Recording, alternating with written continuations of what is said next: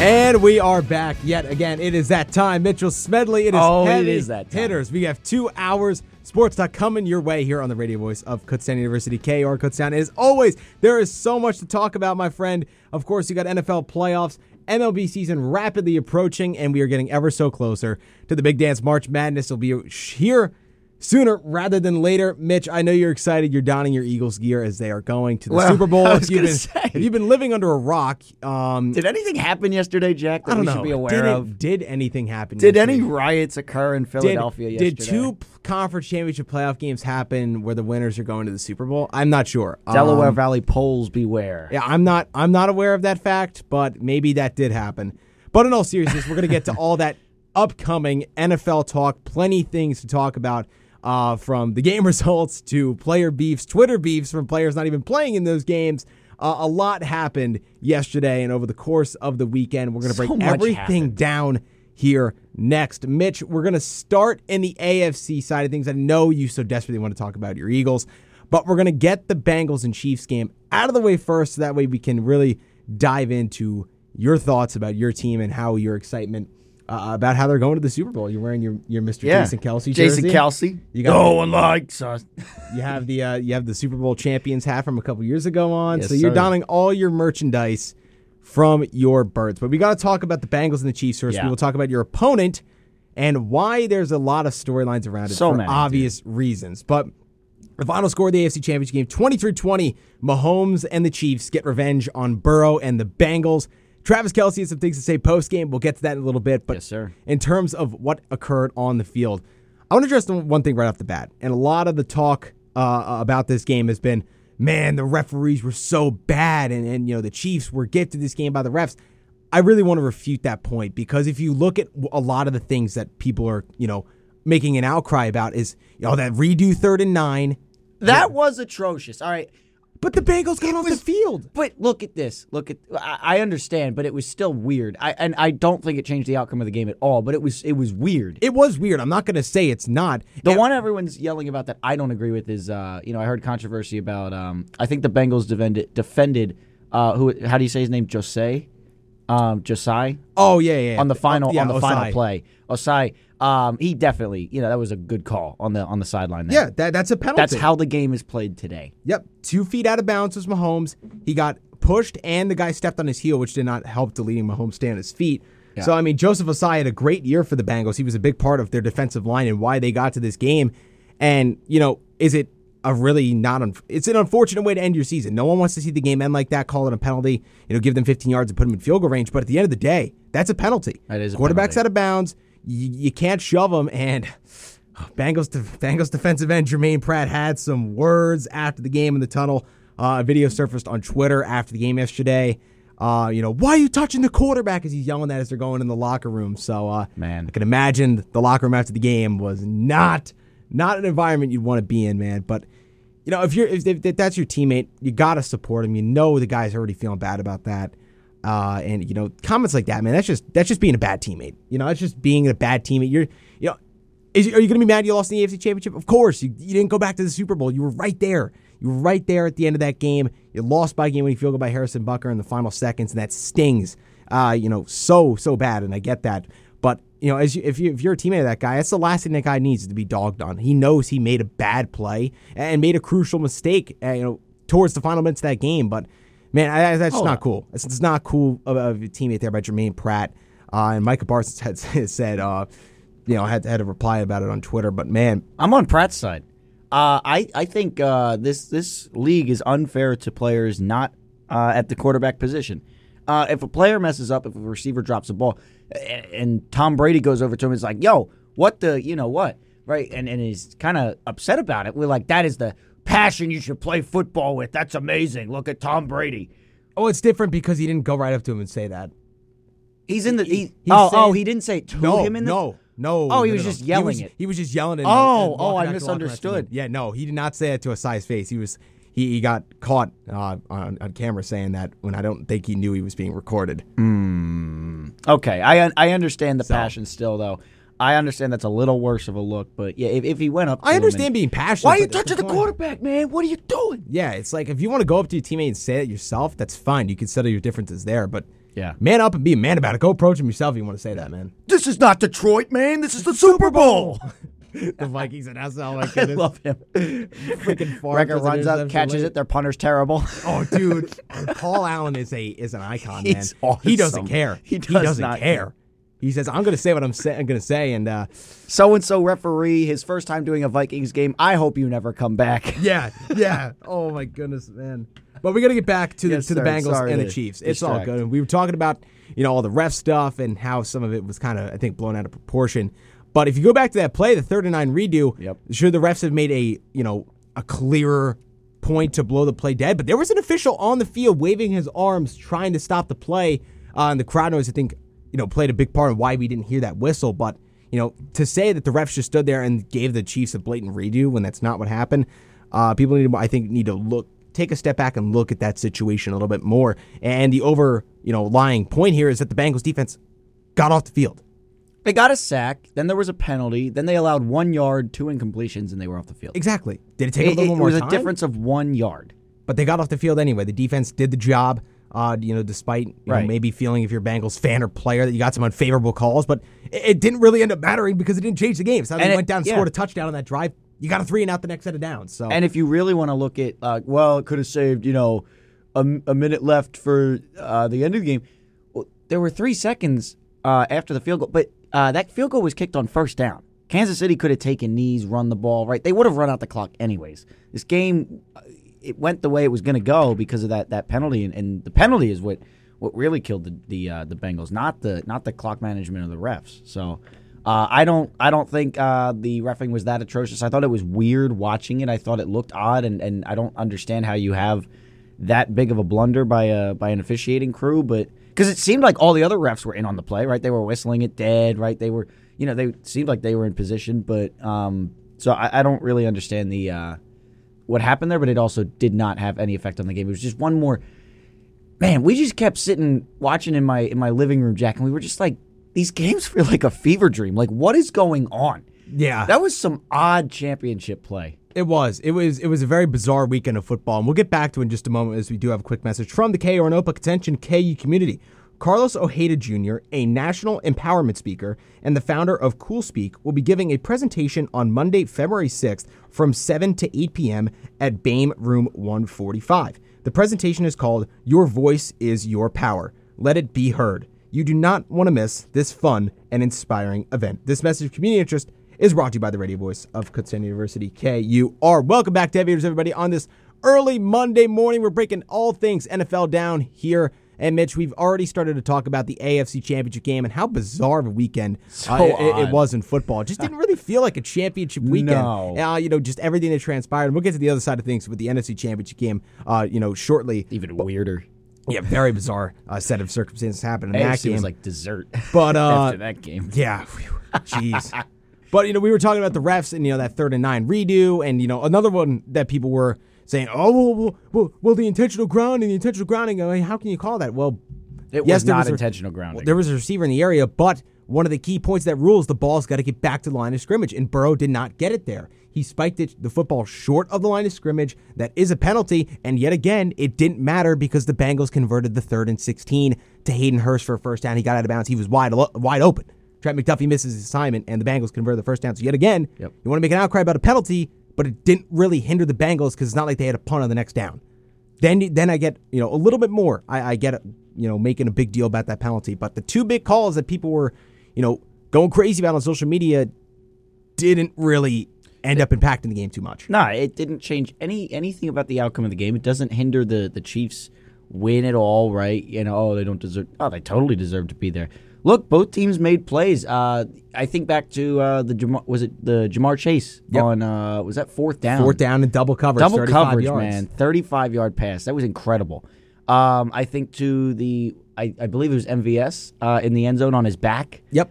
For the Chiefs, right? Like there was some incredible play on both sides. I saw Burrow when the game really mattered, getting 12-yard runs, 5-yard runs, right, to move down the defenders field. In open field. Exactly. Like, these teams both played hard. It came down to the wire, and unfortunately, it came down to one mistake. And sometimes that's just how these conference games go, man, and it was a really great game to watch. It looked early like the Chiefs had total control. Burrow had no time to throw. They were up by, I believe, like 13-3. Yep, 13-3 in the second quarter. And it looked like it could have gotten ugly, but give credit to the Bengals. They started chipping away, even threw a pick and I believe up around midfield and survived that without giving up any points. Came back and tied it up eventually, and it was a battle of a second half. But, man, I mean, you're right. Like, it didn't affect the outcome of the game, the refereeing. Just a really great a football game, just, you know, tainted by a little bit of those controversies that you're talking about with the tunnel talk and with the ref calls that really, I mean, I'll keep saying it, did not change anything. Sure, they looked like atrocious calls at first glance, whatever.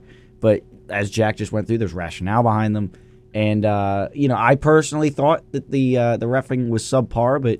Yeah, I'm not going to sit here and say it was great officiating. Yeah. But, you know, the calls that people were going crazy about, it's not that they were that egregious. I mean, there was... They were trying to, the one referee was trying to stop the play, and the intentional grounding, the ball was spiked short of the line of scrimmage. Yeah. With Piran being in the area, I get that. That's one of the qualifiers. But he also had to get the ball back to the line of scrimmage. Burrow failed to do that. But yeah, and then on the next play, deep sideline route for, was that also Chase? Yeah, it was Hayden Hurst. Oh, yeah, tight end, yep. Yeah, McDuffie misses his assignment. He got wide open. Yeah. And, you know, that was a big play because the Chiefs looked really confused on that play. There was a lot of, the secondary guys were talking to each other. And it just looked like kind of a disarray. And I was watching the game with my dad at that point. Mm-hmm. And towards the end, I'm like, we were both like, the Chiefs should take a timeout here. The guys in the secondary kind of look like, you know, maybe, you know, just take a timeout. You have two of them if you're Andy Reid. Just get your team together there on that third down. You know Spagnuolo's going to send pressure. That's what kind of defensive coordinator he is. He dials up the heat. He tries to get the quarterback, you know, under pressure in these big type of games. And it kind of, you know, bit the Chiefs in the butt because they got the first down, but they got the stop anyway. So it was a really interesting point because I believe we were inside the 2-minute warning, right? Yes. And look, the Bengals had the ball, and after that Hayden Hurst play, they were up toward the 40. Yeah, so their own 37-yard line. Their own 37-yard line. And, I mean, if all goes right, you get 2 to 3 more first downs, right? You get 25, 30 more yards. You have a chance at a game-winning field goal. Exactly. That's the time. Like, the Bengals had the opportunity to win this game, and then they couldn't play defense after punting it away. Like, personally, if I'm a Bengals fan, I'm not upset at the refs. I'm upset at my own team's inability to execute when the game mattered most. Credit to players like Chris Jones, right, coming in with the big sack to force the punt. I mean, that's your biggest player on defense at the biggest moment coming in and making a play. The Chiefs, like you said, Spagnuolo set the pressure. Chris Jones got it done, and then Mahomes went down the field with a little help from the Bengals. And that's really what it came down to.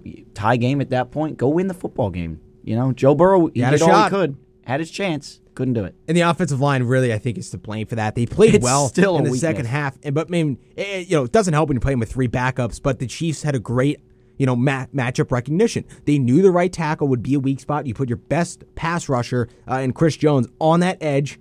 He gets around him with ease and sacks Burrow on that huge third down, forcing a punt. You get the ball back. And then Mahomes makes the play, man. By the way, we got to talk about that a little bit. The warrior effort from Mahomes. You saw him limping around all night. I mean, the guy was clearly not healthy playing on that high ankle sprain, but he takes off and gets those tough yards when they needed it most on that third down, and he draws the penalty. I mean, that's what great athletes do. I mean, that's what great players do. They fight through, you know, the adversity and the toughness. You know, you're playing through pain. You can see that guy's out there. He's not feeling 100%. And not a lot of guys are at this point in the season just because it's such a physically daunting, you know, NFL season, a lot of physicality. But anyway, you know, to take off and run there when you haven't been running all night and pick up the first down and draw the 15-yarder, Mahomes, that's a championship-level play that I don't know if it's getting talked about a lot, you know, just to be able to fight through and get those tough yards and scramble for that first down when the Chiefs absolutely needed it. But what a play by Mahomes there. Yeah, really outstanding effort, and he's... What is he, going to the Super Bowl for the third time in 4 years? Yep, 1-1. Yeah, the win over the Niners and the loss to the Bucs. So because their offensive line looked a lot like Cincinnati's yesterday. Exactly. So hopefully we'll see that result play out one more time. Hopefully for you, you know, we're in different camps here, but we'll talk about the NFC side things in just a little bit here in hour number one of Heavy Hitters. We are going to wrap up with the Bengals and the Chiefs. Mitch, it was 23-20. We went through a lot of the key plays of the game, you know, what happened with all the, you know, referee controversy. But, I mean, look, the Bengals, they have some key free agents. They're going to have Jesse Bates and Von Bell, two key pieces of their secondary, are going to be, you know, pending free agents. Do we see the same Bengals team back next year with the exact same pieces? I'm not sure. Their offense is going to be great for years to come just because of Burrow and Chase and Higgins and all those guys impact the Mixon. It's got to keep trying to upgrade that offensive line, but the Bengals are going to be here to stay. And I think we've seen the last 2 years one of the great up-and-coming rivalries on the AFC side of things with Burrow versus Mahomes. We've seen these two duke it out in the conference championship game twice now in back-to-back years. I think we're going to see these two guys battle out a couple more times, whether it be in the conference championship or just in the playoffs in general for years to come. These are going to be two teams. I don't think they're going anywhere.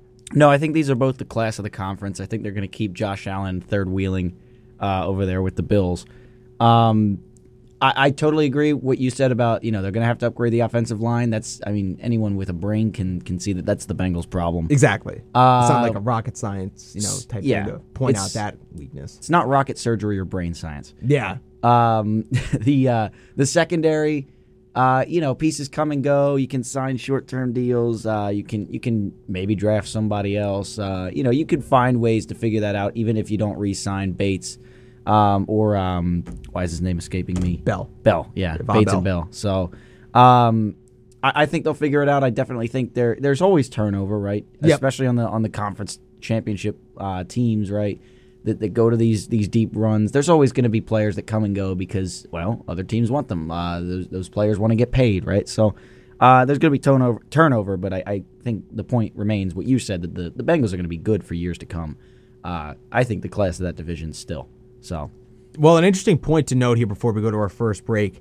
Each of the last 16 quarterbacks to lose in their Super Bowl debut have never made it back to the big game. Now, Joe Burrow has a long career left in front of him, and he can make it back. But that's interesting to note because it really felt like the Bengals, they could have went back this year. People need to stop underrating what the Bengals have been doing. They've been going out on the road. They've been winning playoff games consistently for the past couple years. Start taking this team like they're a true AFC contender. It's not just the Chiefs above everybody else. Granted, the Chiefs won this time around, but the Chiefs they're a beatable team. The Bengals have showed you can beat the Chiefs. And now, granted, it wasn't a fully healthy Mahomes like we talked about earlier, but the Chiefs have their vulnerabilities. So, while the Chiefs still are the class of this conference, in my mind and a lot of others, they're a beatable team. And, the Bengals have shown that you can hang with them. You play a clean game on both sides of the ball for the most part. You hang with the Chiefs, and they're a beatable squad. But I want to note, we'll talk about this a little bit more on the flip side of the week, but the first-round pick for the Chiefs in the secondary, Trent McDuffie, played a great game, and he's got to get talked about a little bit more. But we're going to talk about that on the flip side of this break. Stay tuned, Heavy Hitters. Plenty more NFL talk coming your way next.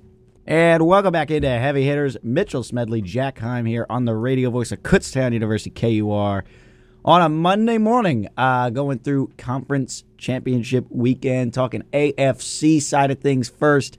Bengals, Chiefs. Chiefs took it 23-20, but as we were just talking about before the break, Jack, the Bengals absolutely hung in this game, showed that the Chiefs can be attacked, can be, brought to the brink in these big games. How did they do it?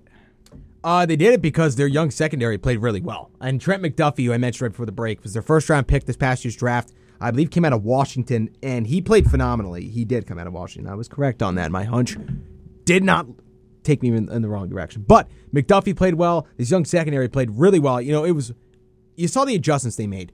You see earlier in the game, Chase beats him on an up, a sluggo route goes slant. It goes up the field. And they got beat on it in double coverage. You saw him go out to make the catch. They tried the same thing later on in the game, other side of the field with T. Higgins, and instead it gets tipped up by Cook and into the arms of Williams for an interception. So you see these young DBs making the adjustments. The Bengals try to run some of the same looks, but they were on it that time. I think that's what's so huge. You see these young defensive backs learning from their mistakes earlier in the game, and that's what you want to see. This Chiefs secondary, very, very youthful, but Steve Spagnuolo's done a great job with this defense this year. And not only to get them to the Super Bowl, but just all year you've seen the steps that they've made. They've played, I think, a lot better than the Chiefs defenses have in years past, and they're going to have a shot in a couple weeks. I really do, and I'm not just saying that because, of course you're going to say that. They're in the Super Bowl. They obviously have a shot. Yeah. No, but it's just I'm saying in years past, the Chiefs defense has kind of hindered them, and especially in the Super Bowl, it was a tough task because the offensive line really couldn't block for much of anything, and Mahomes was getting pressured all night. But you've seen in years past the Chiefs defense has come back, to bite them a little bit. And yes, it was always this year it wasn't the case. They've always been they're a powerhouse offense, but can they outscore the opponent enough? Exactly. Can the defense just delay enough, right? Get one takeaway, right? Now the defense is I think, where did it wind up stat-wise? Was it like middle of the pack this year? Yeah, I believe so. Yeah, I think it was like, top 15 or something. So it's not a world beater defense, but it is serviceable, more than serviceable, as you saw by these young guys. The Bengals, I also thought, had a really well-coached game all throughout, except for, toward the end. But they were down 13-3, right? Down double digits way early. Burrow can't get anything going. The defense is, they eventually stopped them for just 2 field goals and 1 touchdown. But, all 3 drives, I believe, were in the red zone. The Chiefs just seemed to be able to move up and down the field at will early on in the game. And I was interested to get your take on what changed, because obviously they started sending more pressure. They started, changing some things up just before the 2-minute warning. After that interception, what did you see mostly out of the Bengals that allowed them to stay in this game? I think they got a little bit more aggressive. You saw them came out a little flat early on, and the Chiefs. It's kind of gave me a feel back to last year's conference championship game between these two teams. The Chiefs got off to that fiery start at home, and then the Bengals settled in. They got a little bit more comfortable, and Burrow got more time. That was a huge part of it. Burrow got a little bit more time, navigate the field, and make things happen, and it's crazy what a difference it makes when your star quarterback has time to sit back and scan the field and be able to make his reads and throw the football. But, it was better protection in the middle quarters of that game, but like we mentioned, kind of faltered later on because the Chiefs got that big sack. But what changed in the game for me was that Burrow was able to make plays and get the star receivers involved on this offense. And that was huge for the Bengals to be able to claw back in this game and make it just such an interesting finish. Yeah. For me. Absolutely. I think it was the aggressiveness, the more pressure. Take shots. Exactly. Take those deep shots to Jamar Chase in double coverage. Why not? Throwing it deep for Hayden Hurst on a blown assignment. It was the bigger plays on offense. It was the pressure on defense. You're right. That offensive line is one series, I'd say, away, because there were some incompletions that were rushed just before that sack. Yep. They were one series away from having the same script written this year as last. Down big early, start protecting Burrow more, and a comeback win for the Bengals. It would have been, except Chris Jones had something to say about that, him and his boys.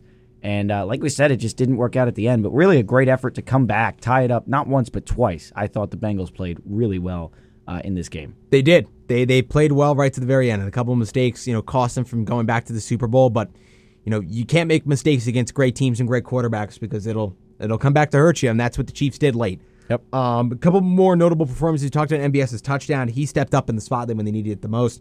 6 for 116 and a touchdown.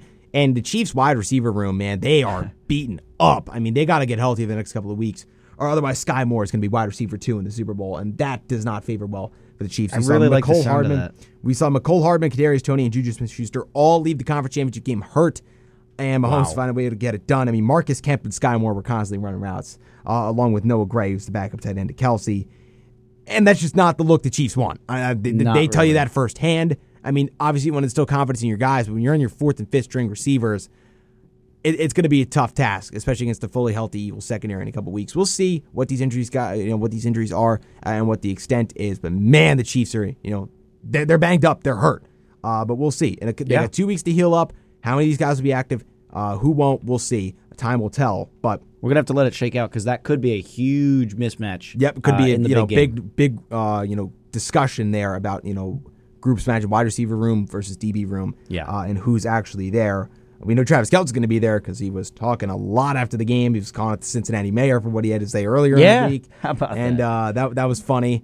But, Chiefs are moving on. Warrior effort from Mahomes. Bengals fall just short, and the Chiefs will be going to Glendale, Arizona to play in their 3rd Super Bowl in the last 4 years. The AFC's new dynasty, I would say more so than the Bills. I said that. I think I said that on this show, didn't I? Yeah, you can't say they're not, because they've been in the conference championship game, what now, 5 straight seasons?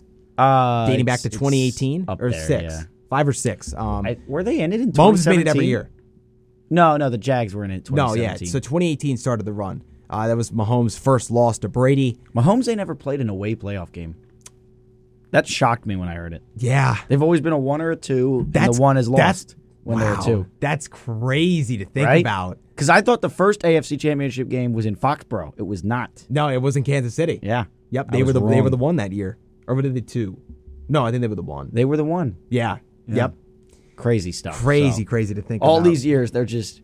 I mean, they just destroy people, you know? It's what it is, so... They're the standard. Everyone is chasing the Chiefs to be that model of consistency and to be able to take the reins and play the playoff games in their home turf. But dynasty in the Super Bowl. Let's see if they can win their second this year, but... sounds familiar to me. Not as much of a dynasty as, I'd say, the Patriots were because they won plenty before the Eagles met them in 2017, 18 season, so... But we digress. We have to move on. NFC side of things, Mitch, and I know you've been chomping at the bit to talk about this, and it was a rout. It was a rout. And it was the weirdest blowout I've ever seen in my life. And honestly, I texted this to you yesterday. Yeah. Everything that could have went right for the Eagles in this game did. And aside from no one being able to tackle McCaffrey on his 23-yard run, everything on his beast mode touchdown run. Man. That was an he's my favorite player, and I want to bring up something like much later that was like a small note of something that could have happened but didn't. But I love watching Christian McCaffrey play, and I will say that hurt my soul for about 20 minutes, that touchdown run. I was going to say, it must have not been too long because of how the rest of that game shook out. No, but if you'll remember, it was 7-7 for a while. It was. It was 7-7 for a while. Going into the second quarter, it was a tight game, and then... Wasn't until inside the 2-minute warning that the Eagles put up 14 in the last 2 minutes of the first half, 21-7 at halftime, never looked back, added 10 more in the second half. But, man, oh man, Jack, the Eagles scored 4 rushing touchdowns against the league's best rushing defense. And I think that says something. I know that there's going to be people, because they're my roommates, that talk about, how the Eagles were gifted points. Devontae Smith didn't catch the ball on 4th down. Fair. There were a bunch of penalties against the Niners, which there were, but they were real penalties, right? We talked about Mahomes getting shoved out of bounds. Jalen Hurts got shoved out of bounds late, I believe, by Hufanga. Yeah, Hufanga. So, that's it. I mean, there were all sorts of – there was holding – a lot of those second-half penalties were frustration penalties. First half. I'm talking first half on the Eagles' second touchdown drive. Yep. Well, no, the Hurts out of bounds thing, I think, was in the third quarter. Yeah. You're right. There was a couple of holdings in the second quarter that I believe were both on third down. Shanahan was fed up all day with the refs. He was – from start to finish, he was not having it. Let's address the elephant in the room, too. I mean – so we all are aware that the 49ers had lost, their first and second string quarterbacks throughout the season.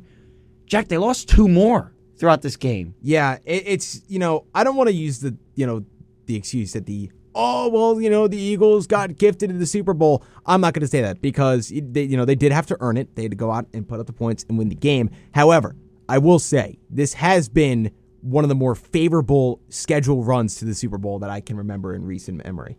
It just is. Yeah. And credit to them for taking advantage of it and not leaving much up for doubt, right? Yes, yeah, they did not. They put everything, all the doubts, to bed. They rest assured the Eagles were going to go to the Super Bowl, and they made sure that the Niners had no sniff of life in the second half. And honestly, I was talking to my good buddies, an Eagles fan, last night about this, and one of the things that frustrated me is that the Eagles are going to the Super Bowl without being battle tested, and that's one of the things that kind of just. It just gets under my skin a little bit because they didn't get the Niners' best, and it's not because the Niners didn't show up. It's just because of the way things shook out with the injuries. And man, it's got to be sickening as a 49ers player to be on that sideline. It didn't know for 3 quarters of that game you didn't really have a shot, and it's not because you didn't show up to the stadium that day. It's just because of the injuries and the way things shook out. Josh Johnson makes a bad plays. I mean, fumbling a snap that was right in his hands. And that's, I think, where the game completely turned. Yeah. I mean, that one play. It was over on that play because if you remember, they got the first down in the 2-minute drill to Deebo. And they could have started moving down the field, get a field goal. If they get a field goal, right, I think that's realistic. Yeah. It's 14-10 at halftime. Exactly. And it's a brand-new ball game. Instead, you fumble it. And they have the ball coming out of the half. And they go down, score. Boston Scott, 21-7. Then, Josh Johnson gets the concussion. Purdy has to come in where he literally cannot throw the football. So let's talk about this. What would you have done in this situation quarterback-wise? Because we were all of the thought that why was McCaffrey not in Wildcat on every snap? What do you think? Because that's only going to work for so long. You know what I'm saying? But Brock couldn't throw the ball. I get that. But, at one point it's a tough argument because, Shanahan said post-game, I think, that you threw Purdy out there out of necessity. He threw one pass. He threw a screen pass. That was it. It was... to the point where could McCaffrey throw the football? Yes. But will Wildcat work to start? Yes, but then you're just going to start stacking eight in the box because you don't have the worry of McCaffrey being able to consistently throw the football and make your defense pay. And when you put the Eagles front up, where they had the advantage pretty much all day, they were getting pressure, constantly, because that's what we've been doing all year. It's going to be a tough task for McCaffrey to run the Wildcat consistently in the second half and lead your team down the field. It's just not going to happen. So it was really tough to watch a team roll over in a conference championship game because they had no other option. They didn't have any options. They were one-dimensional offense. They had to run the ball at McCaffrey, and everyone knew it was coming.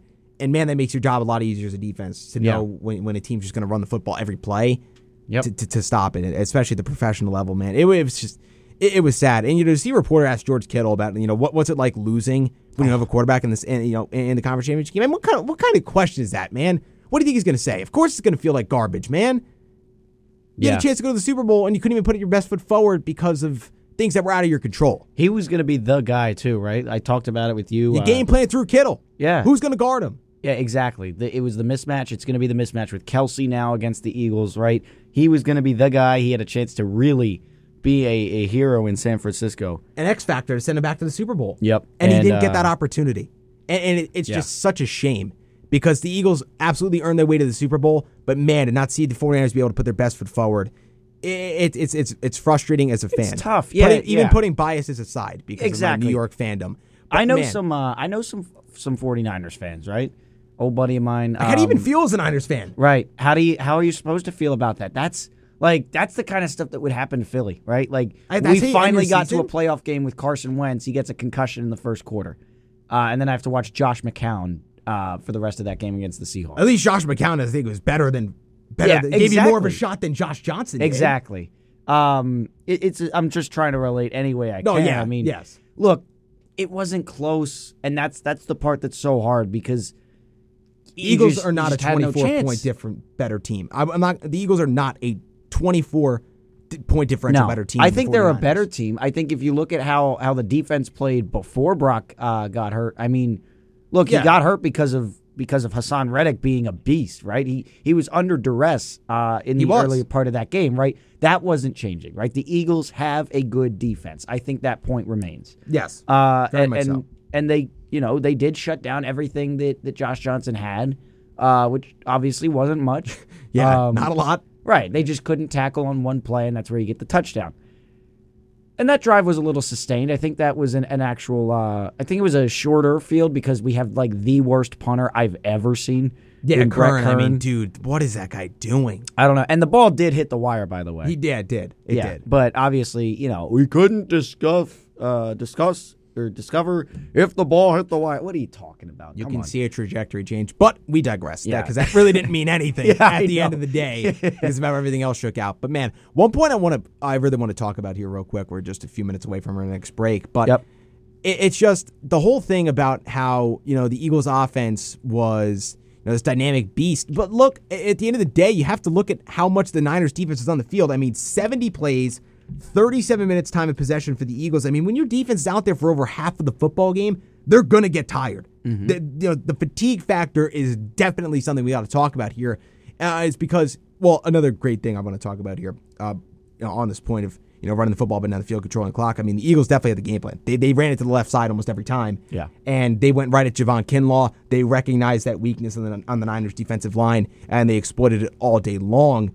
Well, they let my guy, Kelsey... Right, they let him do his thing. He had a couple great blocks on the touchdown runs. He did. People like Mailata, right? I didn't hear his name the entire game. That's you don't hear an offensive lineman's name, you're doing well. And unfortunately, in the fourth quarter, Landon Dickerson seemed shaken up. He did, which was holding that left arm. Very unfortunate. See how now. Luckily for the Eagles, they have a capable backup in Andre Dillard, who was a capable ? Well, he's not a liability, I would say. I mean, he's not great. Former first round pick. He's not great. Has not panned out. He'll be there, and I might have to watch him in the Super Bowl. But I mean, left guard, I believe, left guard. So luckily, you're on the side of the field. You're sandwiched between two of the best at their position. Kelsey and Mailata are absolutely fantastic. This offensive line between Kelsey, Mailata, and Lane Johnson, who, by the way, some stones, man, right? Like this man. You want to talk about not playing 100%. This guy is not playing 100%, and he was outstanding these last 2 weeks. Just the offensive line is such a strength for this team. Even with Dickerson going down, like you said, capable backups. That's where this team has invested. That is what, you know, they based their gold standard phrase off of. And it's really showing down the stretch here. I mean, Hurts is able to do his thing. We talked Burrow isn't. Jalen Hurts is. Yeah, you know, it's... Look, it also helps Hurts when you have the best offensive line in the game. Yeah, you have great weapons to throw the football to. And it's just... That's just, you know, I'm not going to say it again because I went down that rabbit hole. But, man, it's just frustrating that the Niners could not be able to put their best foot forward and give the Eagles a test.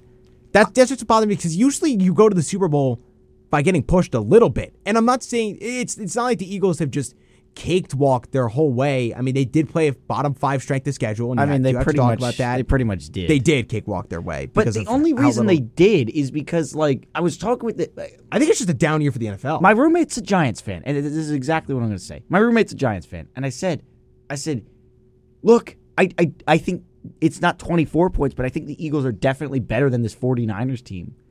And other than that, who's better in the NFC? Who's better? And he tried to say, the Chiefs are so much better. The Bengals, I'm like, I said the NFC. The Super Bowl is a representative from the NFC and the AFC.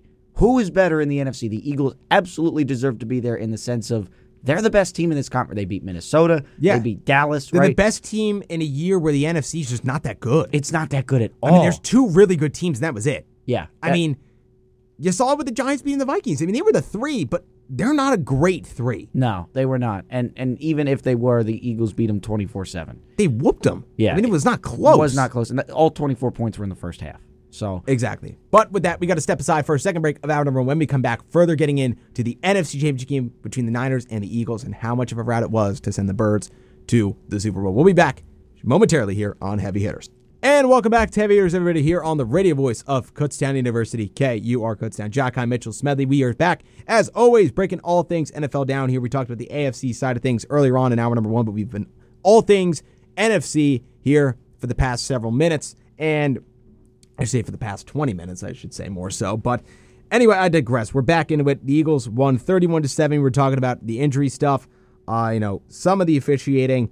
And look, man... I want to get your take on this because I think that roughing the punter was garbage. I think Stoll was leading Mason all the way into him there. Was there contact? I think it should have been a running, not a roughing. All kinds of things you could have said about it. Yeah, it's just last time I checked, you can't hook a guy. You know, you can't bring your arm up and hook him and grab him as he's trying to go. It's just me. I thought that maybe be a holding call, but it's not what was called. And at that point, I think the game was pretty much kind of out of reach anyway. I think it was when it was still 21-7 in the third quarter. Yeah, it was still 21-7 in the third.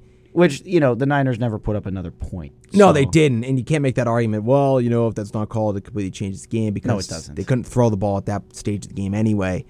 But it's just, proper officiating, I think, is something that a lot of people are looking for. And it's really the one industry where you cannot be good at your job and not get held accountable for it. It's unbelievable. It's baffling to me. I don't understand it. It's the one industry where you could just be terrible at your job and not have any repercussions. We talk about it with Angel Hernandez all the time. Yep. Angel Hernandez, you stink, and I don't like you. Yeah, I mean, that Brewers-Phillies game is probably one of the worst umpired games I've ever seen. I was there. Eric Lauer looked like a Cy Young caliber pitcher with 13 Ks and 7 scoreless innings because the strike zone was expanded all night on both sides of the plate. For right-handed, left-handed batters, I mean, good old Schwarber. It's just a good officiating example for how bad you can be and not face any sort of accountability for it. But we got to get back to the Eagles-Niners. Yeah. We talked about the injury stuff. We talked about, the X factors in terms of the Eagles' offensive line controlling the game. Especially with running the football, they gave different looks with Gainwell, Sanders, Boston Scott, Mighty Mouse, as some people call him, find the end zone. Usually that was a name for Darren Sproles. Really? Yeah, Mighty Mouse was Darren Sproles. Some people calling him that. Yeah, because they're both 5'6". Exactly. Yeah, so. They're both tiny. Mike Quick, usually the Giant Killer, Eagles radio announcer, says he just runs under people. Yeah, but he gets in the end zone here to make it 21-7. At the half, it was a notable play. The Eagles have depth, especially at the skill positions, and that's kind of what given them the edge there.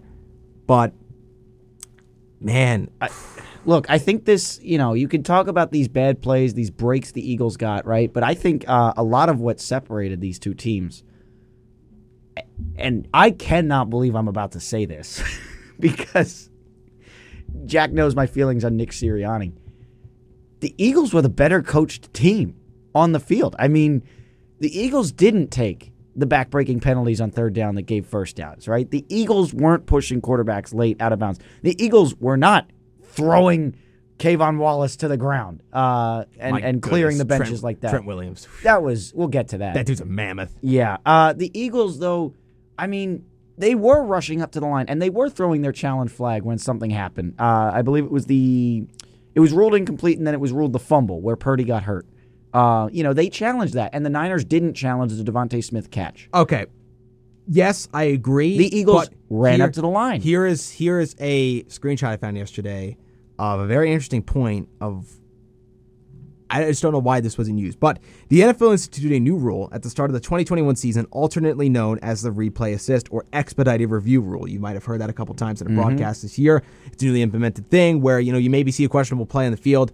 They get instant looks at it up in the review center in New York, the NFL headquarters, and they can message back to the referees, hey, take a look at that, something wasn't clean. But anyway, getting back to it, or expedited review rule that allows either on-site replay official or a member of the league office in New York City to make a quick reversal when there is immediate, clear, and obvious evidence that one is necessary. To make the process efficient, the NFL imported Hawkeye replay equipment that pulls in all replays instantaneously rather than waiting for the broadcast number to put them out. That's not really the important part.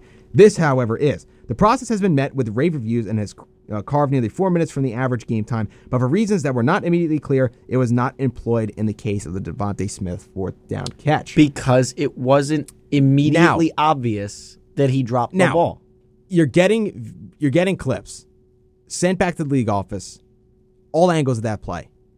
And the way Devontae Smith reacted after he, in quotes, air quotes, caught that football was leading you to believe that he did not catch it. Now, I agree, Kyle Shanahan should have definitely thrown the challenge flag there. Throw the flag! Because when you see a receiver acting like that, he more than likely did not come down with the football cleanly.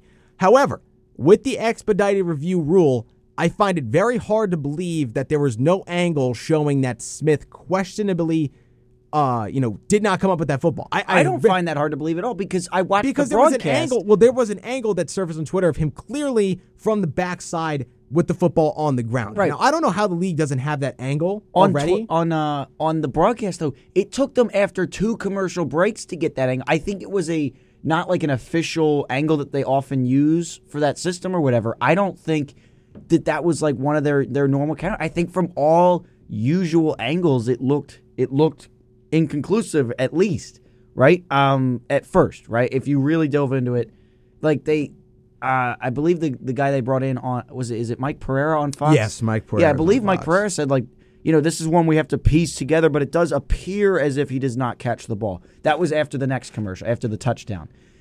It was after two commercial breaks that they finally said, yeah, look at that right there. He dropped it, right? Like it was not an expedited one. It wasn't clear and obvious that they could just reverse it like that. Shanahan absolutely should have thrown the flag.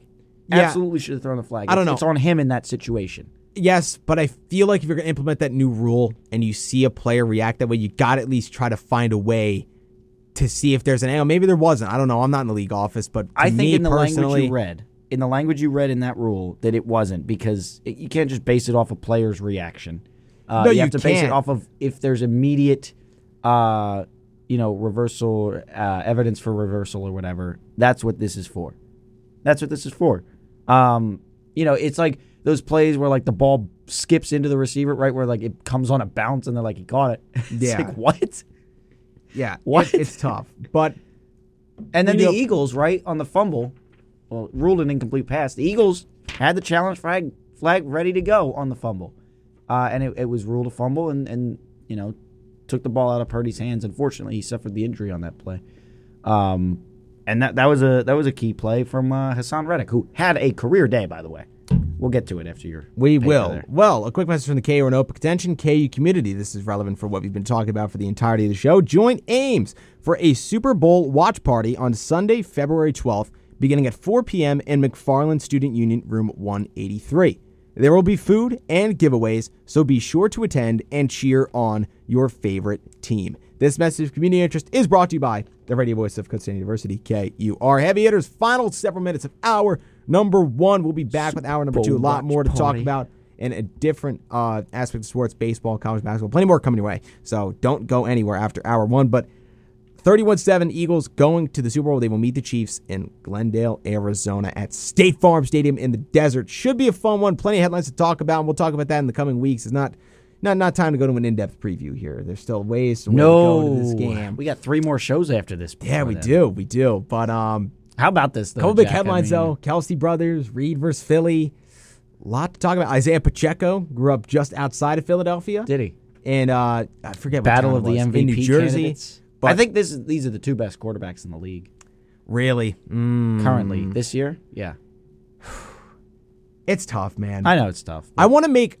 Hurts has not had to throw the ball a lot in the playoffs. He threw 120 yards yesterday. Threw 15. He threw 25 passes, completed 15, went for $121. And against the Giants, he didn't really throw the ball that great either in terms of just simply sheer having to do it. Only went for $154. Threw two touchdowns, but... Only 24 pass attempts. I want to see if the Chiefs can make Hurts throw the football. And I'm not saying Hurts is incapable. By no means am I saying Jalen Hurts, the quarterback, is game manager, yada, yada. He's had a great year, and he certainly earned the level of respect that he's gained, I would say. But can the Chiefs defense make this guy consistently throw the football? Can they eliminate the dominance that the run game has had for Philadelphia in this run of the Super Bowl? I'm interested to see that. That's going to be a key, I think, point that should be talked about up till and throughout the Super Bowl, however the game shakes out. But that's got to be a Chiefs game plan. Try to take out the run game and make Hurts throw it as much as possible. Well, I think it absolutely will be because Andy Reid is the guy that kind of built that style. He's the guy that I believe he was here when Kelce was drafted. Yep. He was here when we had Jason Peters. Ugh. He was here when that became the identity of this team was the offensive line and run the football. So I think it's going to be tough for Sirianni to kind of throw wrinkles into that, to not just rely on that vanilla formula, but to kind of give looks off of it, right? Like we've seen with the QB sneaks, where the Eagles kind of line up like they're just going to push Hurts forward and then kind of run it out to the left, right, or to the right. There's little wrinkles that it's going to come down to coaching, it's going to come down to game planning because Andy Reid knows the kind of framework of this team better than anyone. He knows. The teams Howie Roseman's built in the past. He knows some of these players, and I think it's really going to be an interesting thing. Back to the NFC Championship game, though. I mean, we're talking about all these contrary. It was one of the weirdest games I've ever watched. Doesn't take away from the fact that the Eagles are going to the Super Bowl, and I obviously sound less enthusiastic today than when the Phillies went to the World Series. By the way, me and Jack had a little... I asked Jack if he thought over under 2.5 times I... mistake the word Super Bowl for World Series. You've done a good job. I haven't done it yet. I took the under. Whole another hour to go. Right now. Looking good right now. Yeah. So Jack's looking to cash out here. So, but Mitch. I mean, it's really interesting though because you were here when the Phils went. Right? Yeah. Yep. And I'll ask you if that's more painful now, like seeing it probably is right watching two championship runs in the same year. Phillies one definitely stung more than the Eagles. Yeah. So I mean, it's just really. I don't want to say I'm getting used to it. I would say stung, though, because they didn't win. But anyway. I'm not getting used to this feeling because we haven't won anything yet. But, I mean, it's definitely more measured, A, because the Phillies, that hadn't happened yet. We had the Super Bowl in 2017, right? I hadn't been conscious for a Phillies World Series run. So that was exciting. But you remember, I had the bell in here. I was yeah, you were going crazy. Yeah, and this one, it's just like, it's awesome. It would have been disappointing if you lost this game. It would have been very disappointing, but like it was never just in doubt. How much this team was built up for this run. Feeling like the Boston Scott touchdown honestly felt like the moment where we went to the Super Bowl, and I was like, it's not even halftime. No, and honestly, what are we doing? You didn't have this signature moment where it's like, yeah, this is the way we emphatically punched our ticket. We didn't have the Harper home. You were on cruise control. Yeah, we didn't have the Harper home. It was, from the second quarter, but from the time Brock Purdy got hurt to the end of the game, the Eagles had it in the bag. Exactly. There was no doubt that the Eagles were going to win, that the Niners had a chance to come back and even make that a game. And I didn't even see Brock Purdy leave the field because I was walking out getting the dominoes when that happened. Right? I brought the dominoes back and everyone's like, he's hurt. Brock Purdy's hurt. I was like, are you kidding? I missed that. Here's your pizza, everybody. So it's just one more World Series note, Jack. What? Last time the Eagles were in and won the Super Bowl in 2017, the World Series champion was the Houston Astros. Interesting. Very interesting. So, man, but... Dun, dun. One more point. Yeah, go man, for it. It just frustrates me, man. Philly fans in general. Like, it's just, I gotta say this. Yeah. I gotta say this. You do. Man, it's just, you know, you guys have the song, "No One Likes Us, We Don't Care," whatever, blah, blah, blah. No one likes it. Yeah, it's because you, for good reason. You give people reasons not to like you.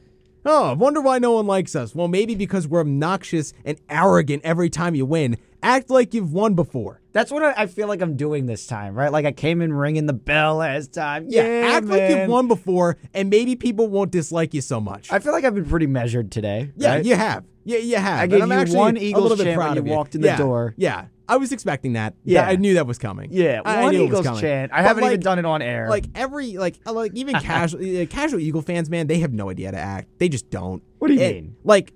And New York does? Not you. Like you're like a through and through. Like you're loyal, but like you know you're loud, and that's just who you are as a person. It's not Eagle specific. You're just a very outspoken. I wouldn't say like in a bad way, but you're just loud. You're passionate. I'm outgoing. And I'm eccentric. It's just to me, man. Like look, New York gets the rap of being cocky and arrogant too. It's not that they don't have that narrative, but you know what? When we win. We've won 4 Super Bowls for the Giants. We know that we've won before. And, like, let's just, for example, we would have went on the miracle run and somehow won this year, which we knew wasn't going to happen. But let's just say we did. Would Giant fans be crazy and they go nuts? Yeah, because we were an underdog story. But we've won before. We know that we've won before, and we've kind of acted like we won before. So I'm not saying that New York is in a higher class than Philadelphia. But, man, when our two teams win, I feel like we do act a little differently. I mean, we kind of have both a light bulb thing going. Both fan bases have fans that act crazy. Yes. That's not a discussion. Every fan base has that. But when you have two of the more bigger fan bases and passionate fan bases in all of sports. And I love that they're so close, by the way, to each other. Exactly. It just makes it great. But yeah, man. It's awesome to be a Phillies fan because it just gets under my skin because y'all don't know how to act when you win. You go crazy. You do stupid. You're not going to go to the Super Bowl and you're tearing the city apart. All of this. You're tearing the city apart. Like, what are you doing? I understand. You haven't even won anything yet. I understand all of this. But when you're a Philly fan and the team is winning, even when the team's losing, but mostly when the team's winning, the feeling of camaraderie between the fans, I would argue, is probably unmatched anywhere else. Like, we know that everyone else hates us, and yeah, that's 'cause what we do, right? But we take responsibility for being crazy and insane. And we know that we are all that each other has. Well, Mitch, we'll talk about this on the flip side of our break. We'll talk about this. Wrap it up in hour number 2. Stay tuned. Hour number 2 of Heavy Hitters.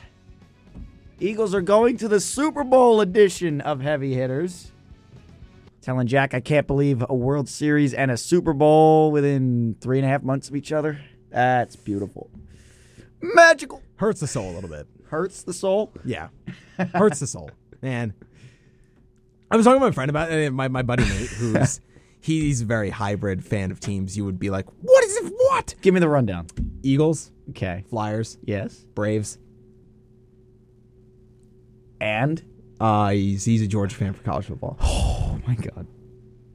Now, he's not a bandwagon. He does have family who's from there. He better. He has families from there. He's been down there plenty of times. And crazy story, I actually got him to be a Braves fan.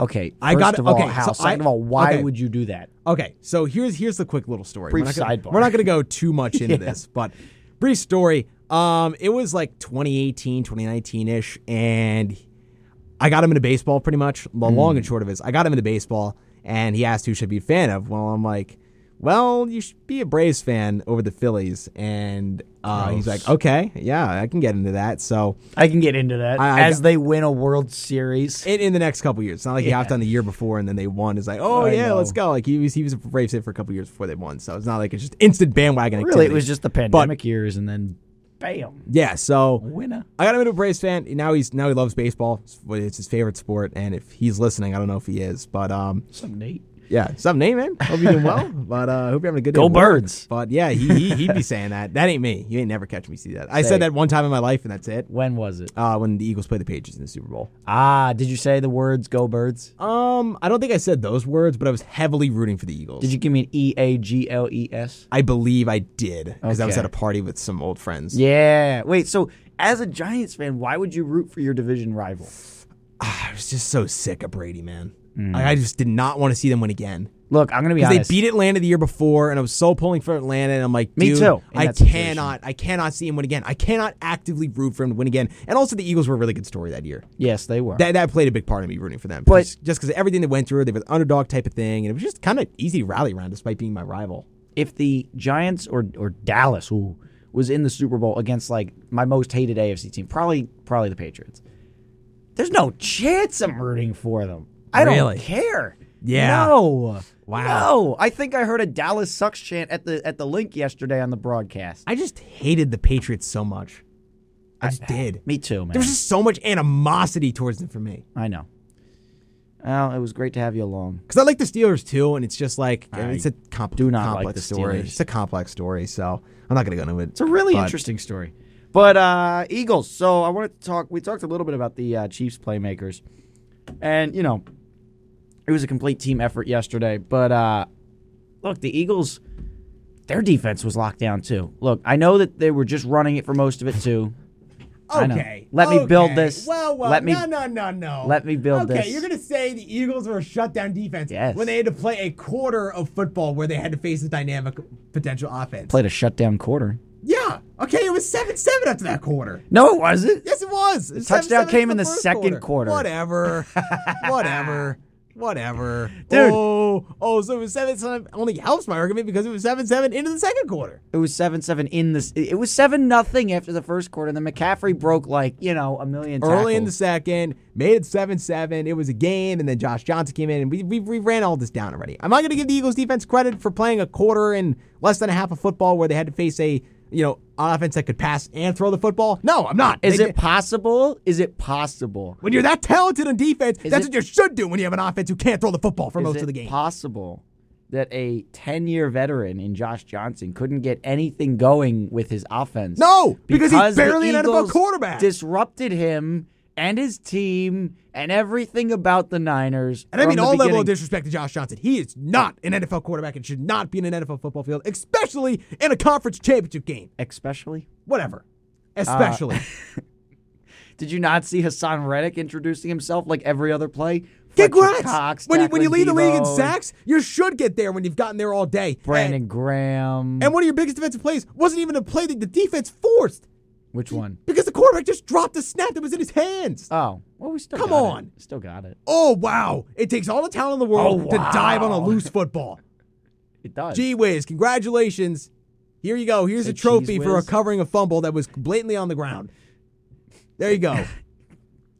I tried. Steak dinner for going on and landing on a football. Tried everybody.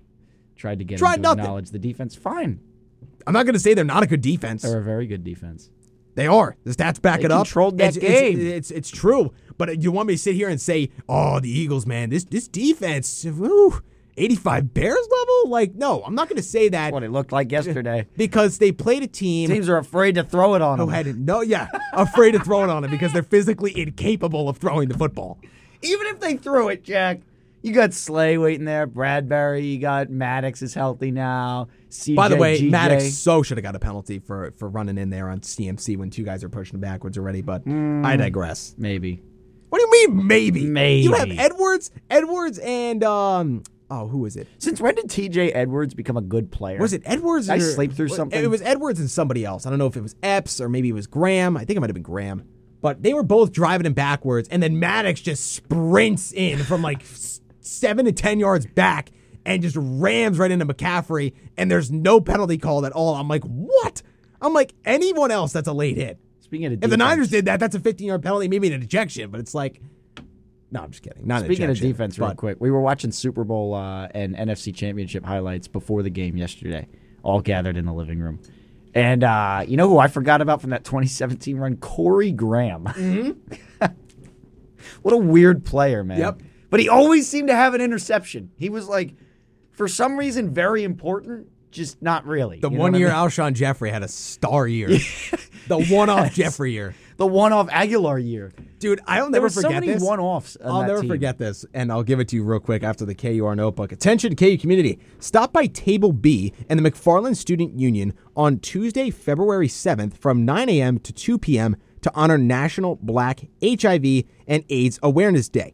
Free HIV testing will be available with no appointment needed. You will receive your confidential results on the same day. Together, we work to overcome structural barriers to HIV testing. This message of community interest is brought to you by the radio voice of Kutztown University, KUR. Welcome back to Heavy Hitters, everybody. We are going through the NFL. I wouldn't say wrapping up. I don't know where this discussion is really going. We were talking about a lot of different things. Talking about Alshon Jeffrey. About Corey Graham today. The Eagles are going to the Super Bowl, and I bring up Corey Graham. One of the things I'll never forget was the year after they won.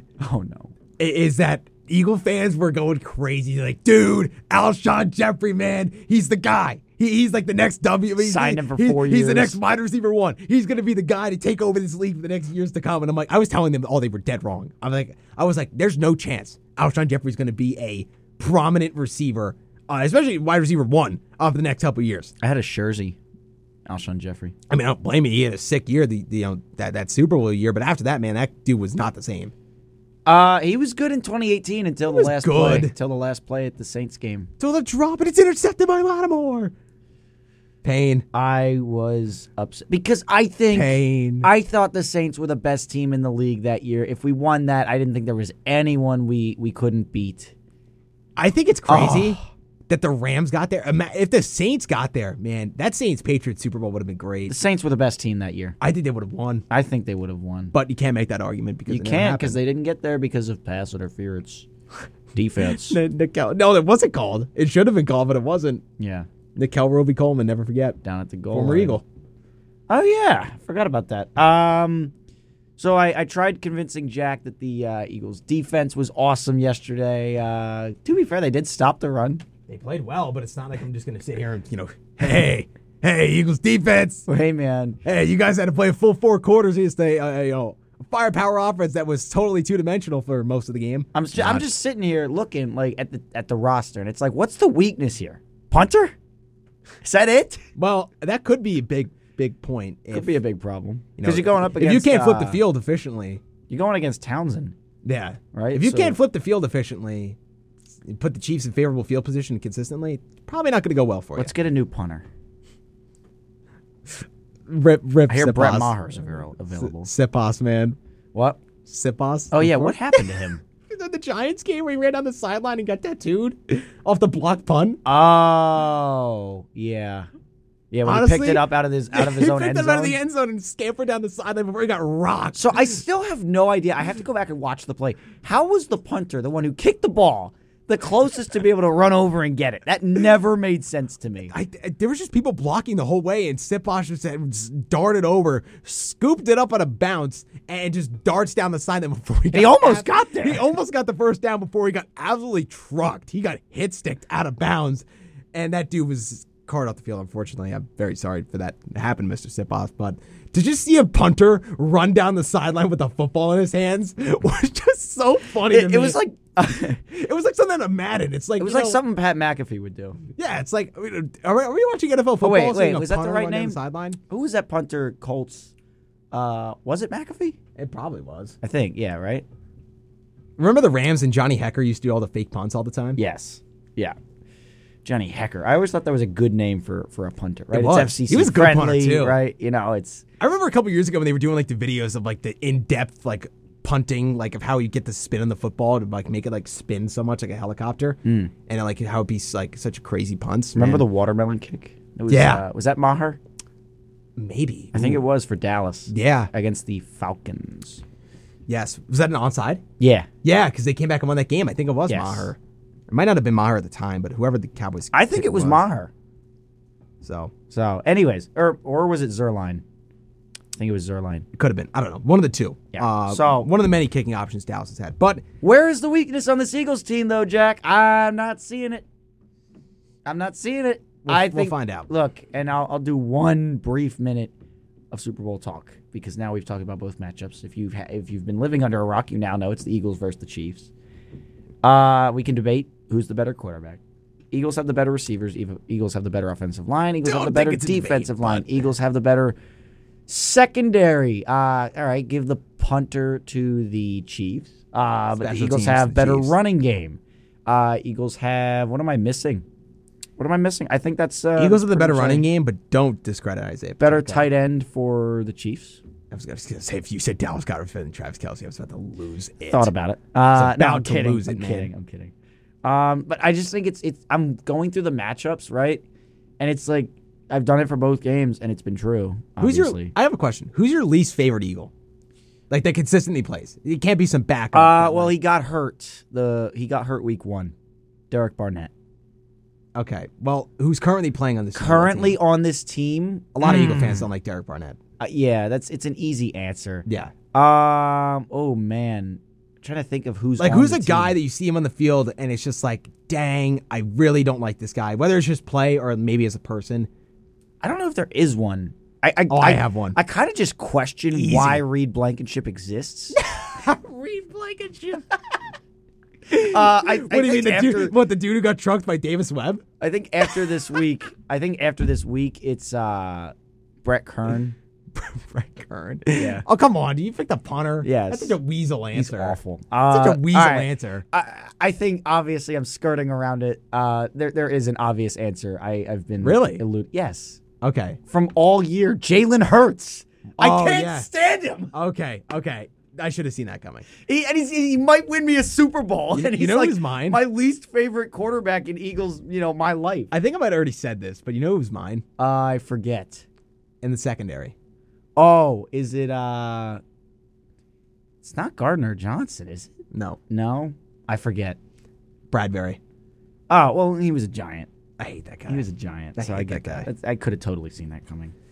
But, yeah, I can't stand Jalen Hurts. We're going to move on. Yeah. You know who it was before Jalen Hurts? Everyone knows. Jason Peters. Yeah. I couldn't stand the old man. Any good play. Holding. Offense, number 71. 10-yard penalty from the previous spot. Replay, third down. Oh, my goodness. That's so funny. Goodness. Bring him back. No! Is he a fossil yet? Put him in a museum. Oh, my goodness. Okay. He has a ring, too. Yeah, that's crazy. Bothers. He didn't even play. He got his back up. Big V. Oh, that's too funny. Drives me up the wall. All right, we're going to move on. We got to talk a little bit MLB here. We mentioned at the top of the show in hour number one, the season rapidly approaching less than 20 days. So pitchers and catchers report less than a month away from spring training. Mitch, the season is upon us. It's that time of year. Yep. Friend. Time to get excited. The NL East, no, almost said the NFC East, but we managed to get through. We got through there. You think the Phillies are making a Super Bowl run? I don't know. Put Bryce Harper on a football field. I'd be interested to see what happens. Oh, he'd go absolutely insane, bro. He'd be a wide receiver? Probably. He's a diva. He is. Hey, you admitted it. Yeah. He's a diva. He's like the good diva, though, This is my house. I don't know if anyone is labeled a good diva. What was like the arm motion he did on second base in that championship series? Like, my house. I don't know. I don't know. You remember that clip? I do, but I don't exactly remember the gesture he made. Anyways. Real quick, we are approaching our first break of the second hour. MLB, I think it's a good thing to talk about a little bit. Brief offseason winners, maybe some surprise guys you could mention for some upcoming teams. Josh Harrison. Okay, well, is he going to be a big-time player? No, he's coming off the bench. So we'll see. He's a good versatile guy. He's a versatile guy, but... It's like the Nick Maton move, you know what I mean? No, he's better than Nick Maton. Yeah, just those little pieces, right? So we gave away Nick Maton, upgraded, right? This Phillies team just keeps getting better. And Nick Maton went to Detroit, right? In the trade for Soto. I'm developing a crush on Dave Dombrowski. Really? Oh, yeah. Oh, big time. Would you give him a hug if you saw him? Who wouldn't, dude? It's the Phillies executive. Of course I'd hug him.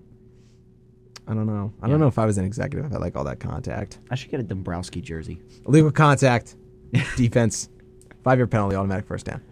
Where did that come from?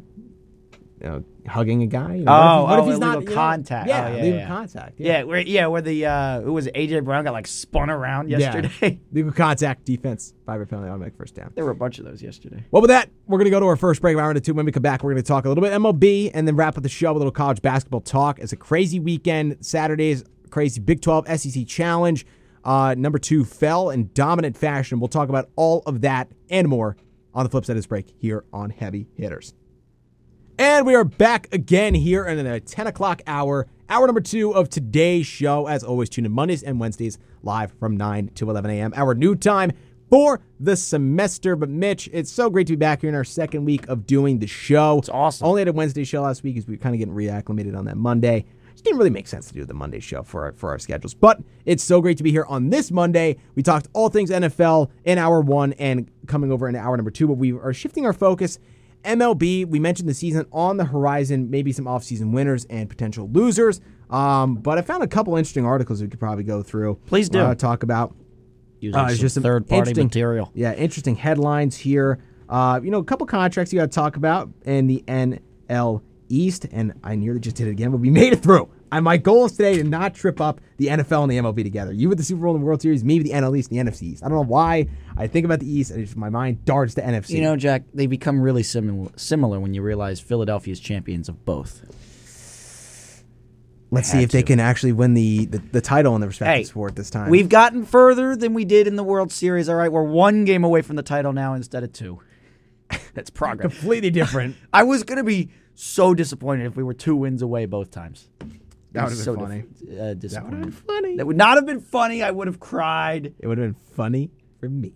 Yeah. Because that means I don't get to see Philadelphia win a championship and makes me less sad. Apparently, 1983, I want to say. Can I just see a win from one of my teams, please? I know I've seen the Giants win a couple, Steelers win a couple, but please, other teams, step up and win for me. I think the 1983, all 4 of the big 4 Philadelphia teams went to the championship, and only one of them won. It was the Sixers.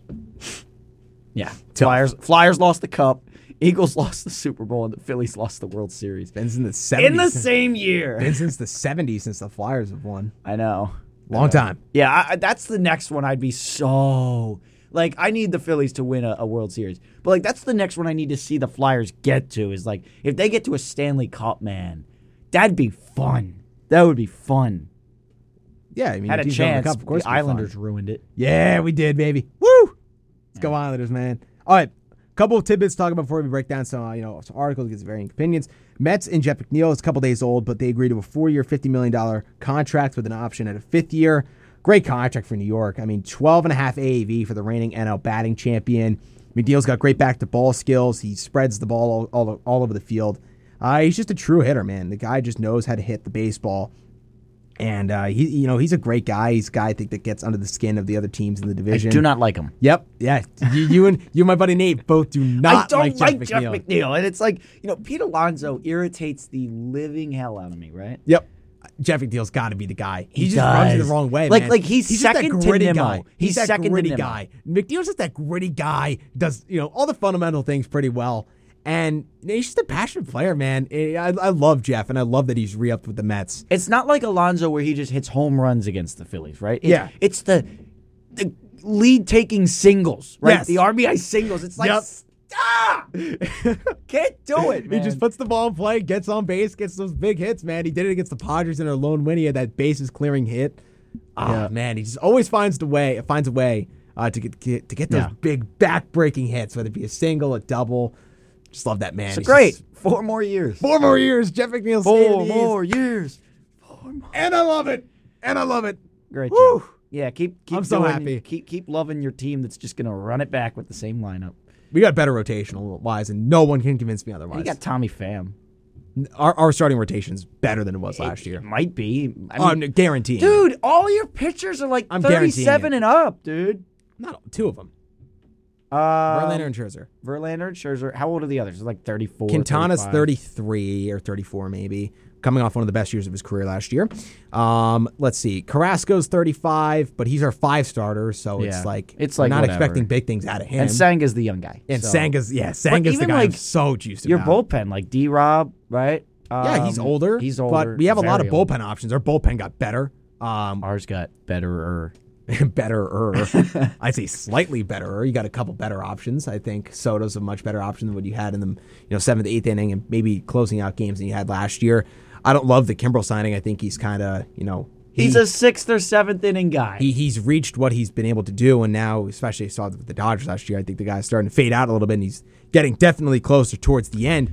But for me, look, the NL East is going to be fun again. It's going to be a fun 3-team race. Awesome, dude. It's going to be must-see TV, must-watch baseball from late March to the end of October and even throughout maybe November if one of the teams get back to the World Series, whoever it may be, and maybe none of the three teams do. Who knows? The season's not even here yet. There's still a lot to be excited about, though, however, for these three teams. It's going to be a fun race all throughout pretty much majority of the year. I mean, that's what's so great about baseball. It goes from, February spring training, if you're, a diehard fan that starts following then like we do, all the way till November. It's just a sport that takes up so much of your time, so much of your, and that's why it's so easy to get behind for me, at least.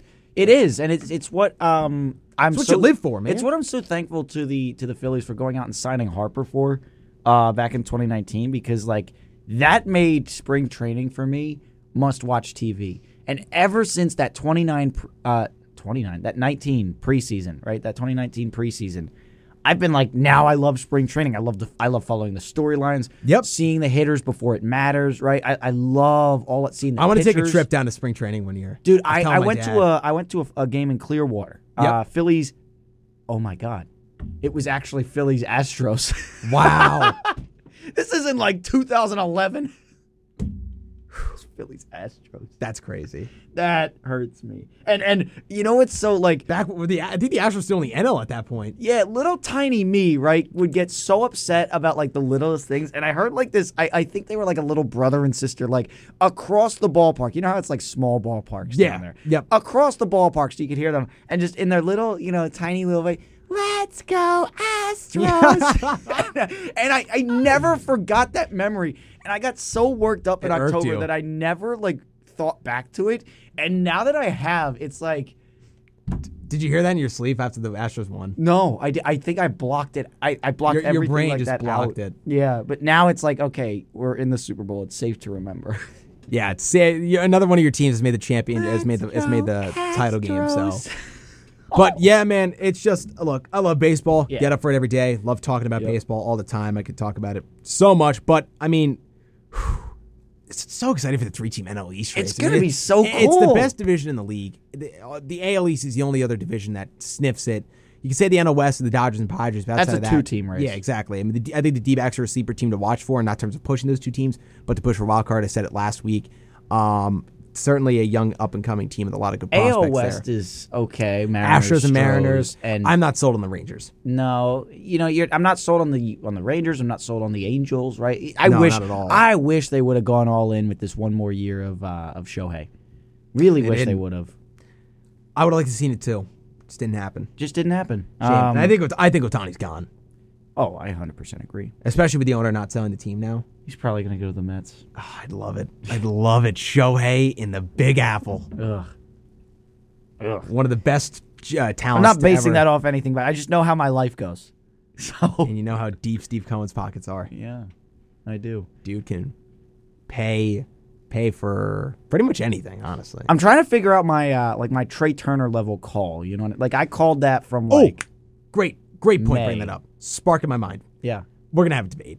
Oh, we are? For the next 10 minutes. We're going to bring it to 40 and we're going to shift to college basketball. Okay. Thank you for drawing my memory because I saw this and I knew you would adamantly disagree. Okay. All right. So MLB Network every year at this point of the year, they do top 10 positional rankings and they have an analytical crew on that consists of. Yeah, I've seen them. I've been getting the headlines. And they do top 10 shortstops, right?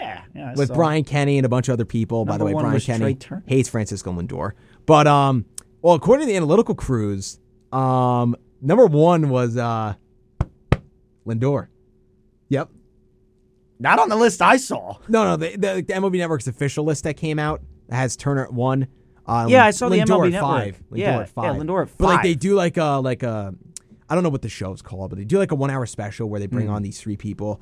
I'm just trying to think of what the show was called, but I'm blanking. It's blanking my mind. But anyway, I think it's MLB Now or something. Okay. But they do this thing, and they bring on analytically based people, and they go through their top 10 positional rankings, and they do the shortstop one. Yeah. It was time for the shortstop one. And the three, analytically, I wouldn't say they're fully analytically driven, but they do base a lot of stuff off of that, I would say.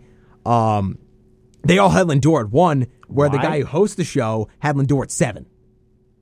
Because that's where he belongs. No. What? Oh, seven? Man. You think he's seven?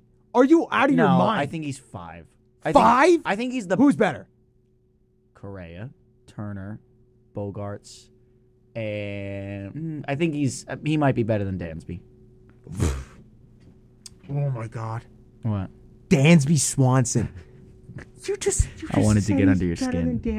I wanted to get under your skin a little bit. I'm sorry. Let's take it. Padres shortstop is not better. I'm taking Lindor over Bogarts as an all-around player. Phillies shortstop is better. You can have the debate. He's better. There's a debate to be had. He's better. There's a debate to be had. I mean, Lindor's an elite defender. Turner's not. And I'm saying Turner's a bad defender. He's a good defender. Good. Turner's an elite hitter. He's got elite speed. Okay. Turner is an all-around better player. Is he a better hitter? Yes. Yes. Especially in average. Lindor's got more pop. Lindor is a better, I think, all-around more valuable player to the Mets. Are you saying Lindor's a better hitter? No. Oh, okay. I was going to say. Turner's a better hitter. Yeah. But in terms of being an all-around hitter, but Lindor's a better power hitter than Turner is. Turner has pop. He does. I'm not saying he's incapable of hitting home runs, but I think Lindor is a more power hitter bat. If he puts up... I'm saying if Lindor has years like he has last year consistently for the Mets, I think he is an all-around better shortstop than Trey Turner. If he's putting up 25-plus homers, 100-plus RBIs, and 800-plus OPS, and putting a 4-plus WAR up every year for the Mets. What was Turner's line for the Dodgers? Hitting 300. He's a better average hitter. Yeah. How many homers? Pull it up. By the way, we were talking about the Chiefs' defense earlier. They were ranked 11th this year. Yeah, that's your question. I meant to say it earlier, but between 10 and 15, right where I had them.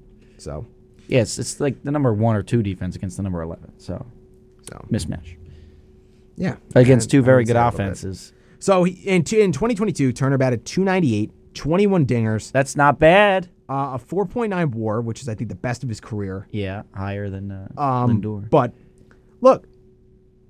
Look, Trey Turner's a very good player. No one's saying he's not. He's incredible. He is a top 3 shortstop, no doubt. That's not an argument. But I think the top 3, just based off of last season alone. Who do you think the Lindor is? The Bogarts. Okay. I think it's Lindor, Turner, Bogarts in that order. You can call me crazy. You can disagree. I know you will. I will call you crazy. I know you will. But I think in terms of their all-around game, I'm just trying to figure out. Lindor's the better player. He is better defensively. Not a discussion. He is the best defensive shortstop in the game. He is elite. He is durable. He plays Turner's every day. A very good defensive player. I don't think it's like a big gap, though. I think it's bigger than you think. And you go on and on about how the Mets just, they put the ball in play. They get hits. That's what Turner does. Yeah, I get that. Right, and what does Lindor have? 5 more home runs than Turner? He does, but the he also gap drove is not 100-plus that big. Runs. How many did Turner have? He had 100 on the nose, but however, okay. On the Dodgers. In fairness, on the Dodgers, yes. And Lindor's on the Mets, who had 100. I want to see how Turner does on the Phillies without Harper for the first couple months, as that 1-2 punch in the 2 to 3 spot. Not 1-2, but we got like a 1-2-3-4-5 punch. We got yes. We're gonna have Harper, Turner, Schwarber, Realmuto, Hoskins, and Castellanos. I'm not counting 6. Castellanos. He's going to be very good. I can't. Fine, count Stott. I can't. I like Stott. No, I'm not counting Stott either. You got to show me something first consistently. Brandon in Marsh. Philly. I'm not counting any of those guys until you consistently put together a full season of offensive output that can actually, be tangible. I'm comparing those players. I'm very high on my forecasts on Stott. You can be high on Stott, and for good reason. He was a very, highly rated prospect as a shortstop coming up, and I think he has the tools to be a very good player, but he hasn't put it together yet on the MLB stage. I'm not ready to say he's going to be a key component of what makes that lineup go and getting key hits consistently until I see him do it for a full season. I'm just not ready to take that step yet. What do you think about Bohm? Bohm's a very good hitter. Thank you.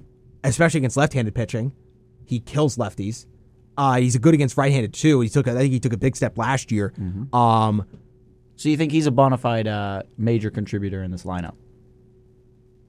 As a 7 or 8 hitter, I mean, yes, he's really good. Yes. For his role, he's very good. If he had to be, a 4 guy with constant pressure on him every night, I don't know if he could take that. He was our 3 for a while with Harper out. He was. But think about it. And he hit 2 home runs in one game against the Mets. The talk about him lost. Yeah. The talk about him was, think about what happened when they stopped talking about him after his defensive, when he cleaned up his defensive game throughout the season. Mm-hmm. To the point where he was an okay defender and not an egregious guy. He was an above average defender. Yeah, where he wasn't an egregious third base defender anymore. Stop talking about him and look what happened. If you're not, if the Bohm's not in the pressure in terms of being like having to be the guy. He was already hitting before that. Yeah, he was. The hitting's always been there for Bohm. Yeah. Ever since he was coming up to the system. The bat was never the question for Alec. But it's just, you know, defensively, could he keep it together? And especially, you know, mentally. Well, it's defensively, and it's the power, right? He's 6'5". He's got that big build. You would expect some dingers, right? And he started to. A lot of his home runs were like line drives, though. You know, like where are the big booming blasts? He's not a launch angle guy. Where are the boom runs? He's a line drive hitter, though. I know. Like he just scorches doubles. And honestly, that's what you want of a hitter. I think Bohm's, like, that's really good for the Phillies lineup. I agree. Because they have a lot of those launch angle guys. You know, you have Schwarber, you have Castellanos. They both take the big swings. They both went at the long ball. They want to hit it a country mile out of the stadium. Which Schwarber's all-around balanced hitter. He does, yeah. Schwarber does that more than Castellanos. He just cranks them. So, yeah, he does. Could you imagine if Castellanos got back to his Schwarber's a perfect fit for that ballpark. Form. Oh, Schwarber's awesome, bro. He fits Citizens Bank so well. Yeah. But... I don't know. I don't love Castellanos. I don't. I think he's... No, I don't either. I think he's a very... We're just going to throw another $20 player. Million at him. Average player. That's beautiful. I think he's a very... Meh. Meh? That's what he was last year. I mean, he had that one really good year for the Reds. Outside of that, he's been a decent player, but he's nothing great. Right. Do I think he's worth $20 million a year? No, I don't. No, I don't either. And it frustrates me. He's not a good enough defender to be paid that money. Honestly, he's not even a good enough hitter. What are you talking about? Did you watch the playoffs? Well, yeah, because they made a change. They put him more shifted towards right center. Yeah, and he's strongest defensively when he's coming in right. Left. Yeah, left. Yeah. So that was a really interesting video I saw talking about that. That was really cool. I'm interested to see if they do that next year. They should if they're smart. Yeah.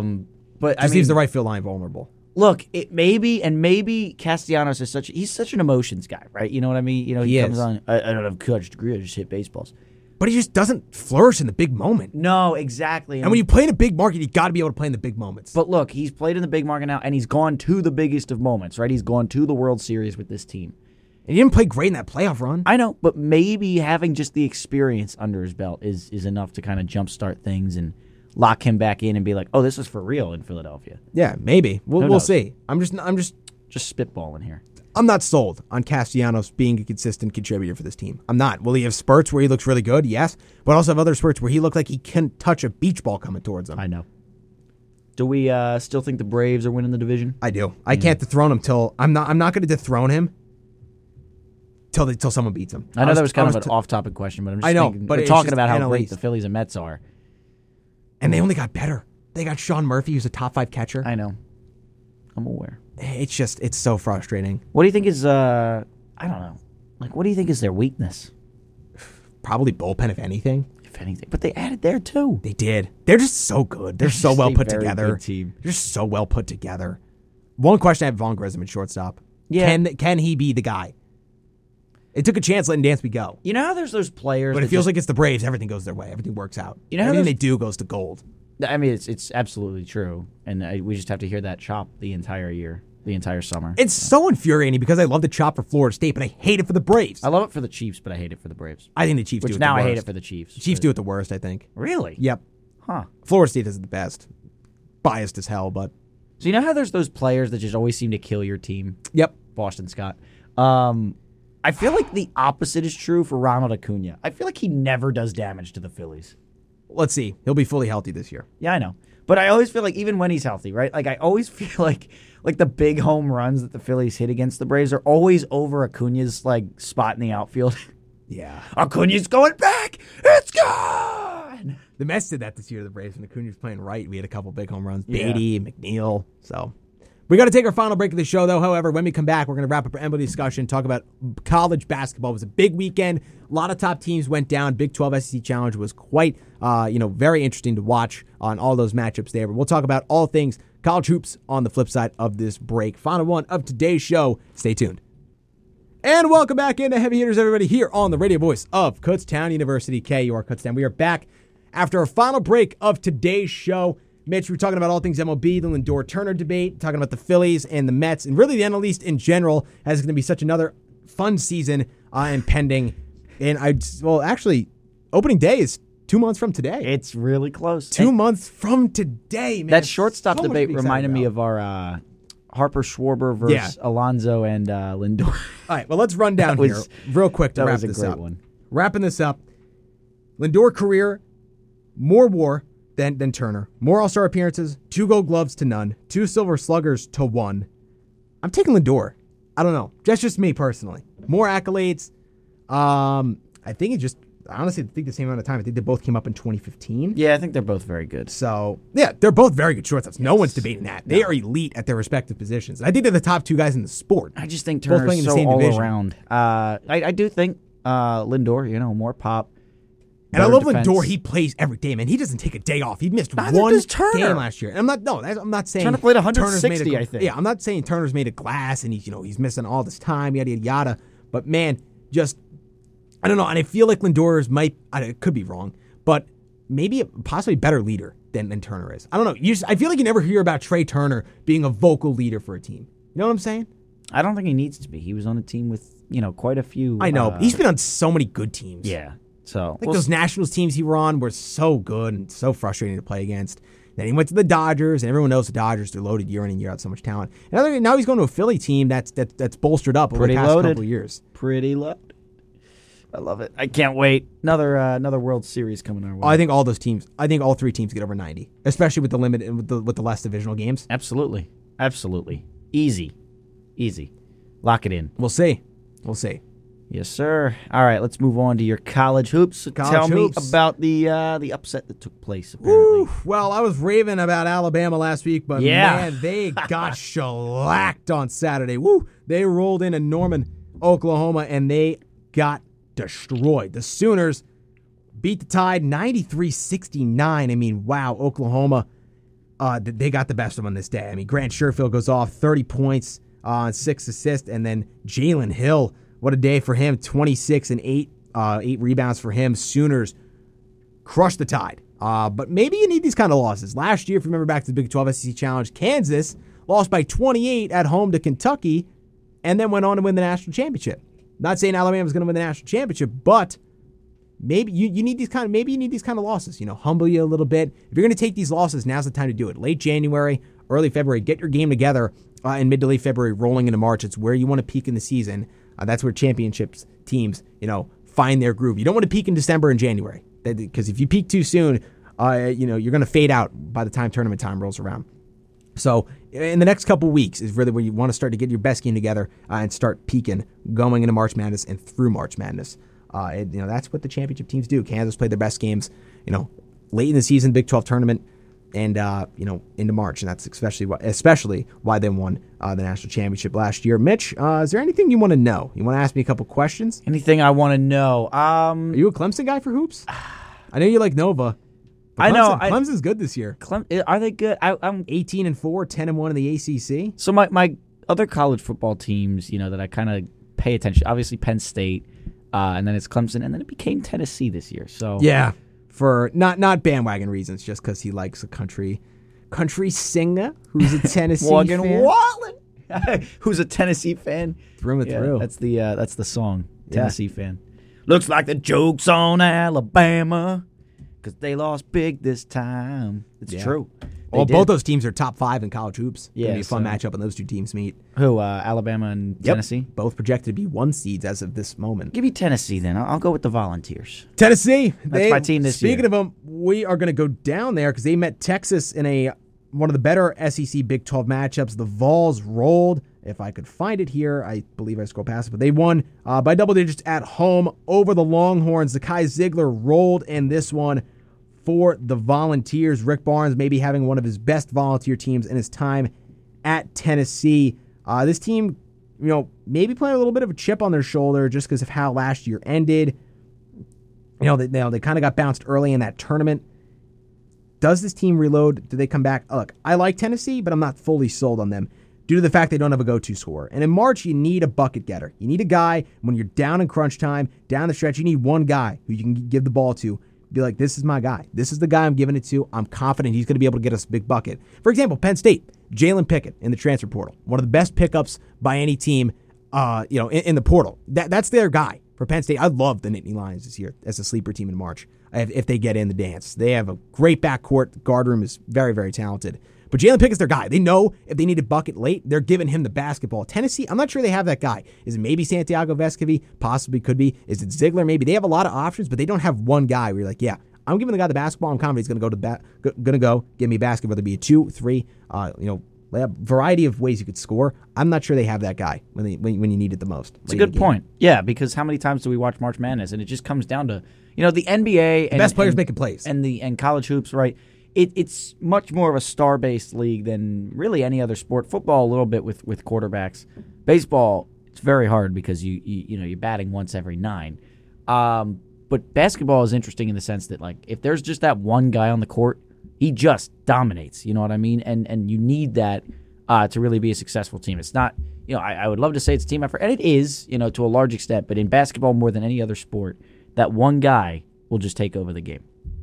Yeah, exactly. You saw it with Kansas last year in the tournament. Yeah. They got Ochai Agbaji involved late, and he was their guy. Make a 3. Get a basket, and you could dump it down McCormick in the post. Down crunch time. But they had a guy they can always go to get a bucket, and more times than not, it was Ochai Agbaji, who was one of the great wing players for the Jayhawks last year in their run to win the national championship. We'll get back to college hoops talk in one more second after a message from the KU Notebook. Attention, KU community. The senior exhibition for graduates in studio art will take place from April 22nd to April 30th in the Miller Art Gallery at the Sheridan Arts Building. Free and open to the public, the exhibition is open Mondays through Fridays from 10 a.m. to 4 p.m., Saturdays from 12 p.m. to 4 p.m., and Sundays from 2 p.m. to 4 p.m. An opening reception will be held on Sunday, April 23rd from 2 p.m. to 4 p.m. Stop by and check out artwork made by very talented students. This message of community interest is brought to you by the radio voice of Kutztown University, KR. We are back for our final part of today's show, wrapping up our 2 hours of sports talk, all here on the radio voice of Kutztown University, KUR. Mitch, we're back. We're wrapping up with some college basketball talk. It was a very eventful weekend. We saw multiple top 25 teams fall. In fact, I believe 5 fell, if I go back and do the counting real quick. Alabama fell against Oklahoma. We saw Texas fall against Tennessee. There was 2 top 10 teams. TCU lost to unranked Missouri. Man. Iowa State lost to Missouri. TCU lost to Mississippi State. Correction, pardon me there. 13th ranked Xavier lost to unranked Creighton. Anything else? New Mexico lost earlier in the week. I thought Creighton was a good basketball. Creighton was good, but they had one of their better players get hurt early in there. Ryan Kalkbrenner. He's back now. They're fully healthy. They're looking good. They had a double-digit win at home against Xavier this past weekend. I believe it was 84-71. Gotcha. Was the score. 84-67, my bad. So even a better point differential win for the Blue Jays in their home court. Mizzou played a really good game, one of the big wins out of the Big 12 SEC Challenge. They took down the 12th-ranked Cyclones. The defense wasn't great for Iowa State in that game. They were turning the ball over a little bit. Just playing a little bit sloppy, and that's what cost them in the end. Bulldogs, Mississippi State, I mentioned, got a big win over 11th-ranked TCU at home. Baylor, one of my favorite backcourts in the country, with Keontae George, Flagler, and L.J. Cryer there. 3 guys who can just get to the basket and just score in a variety of different ways. Perimeter shooting, getting inside, man. I love those 3 guys for the Bears. They can make a run in March. Guard play wins in March. They have the guards to do. So they beat Arkansas, who's been one of the more disappointing teams this year. They've dealt with injuries, but, man, they have not gotten off to, I would say, a good start. And it's not been a great year for them in general.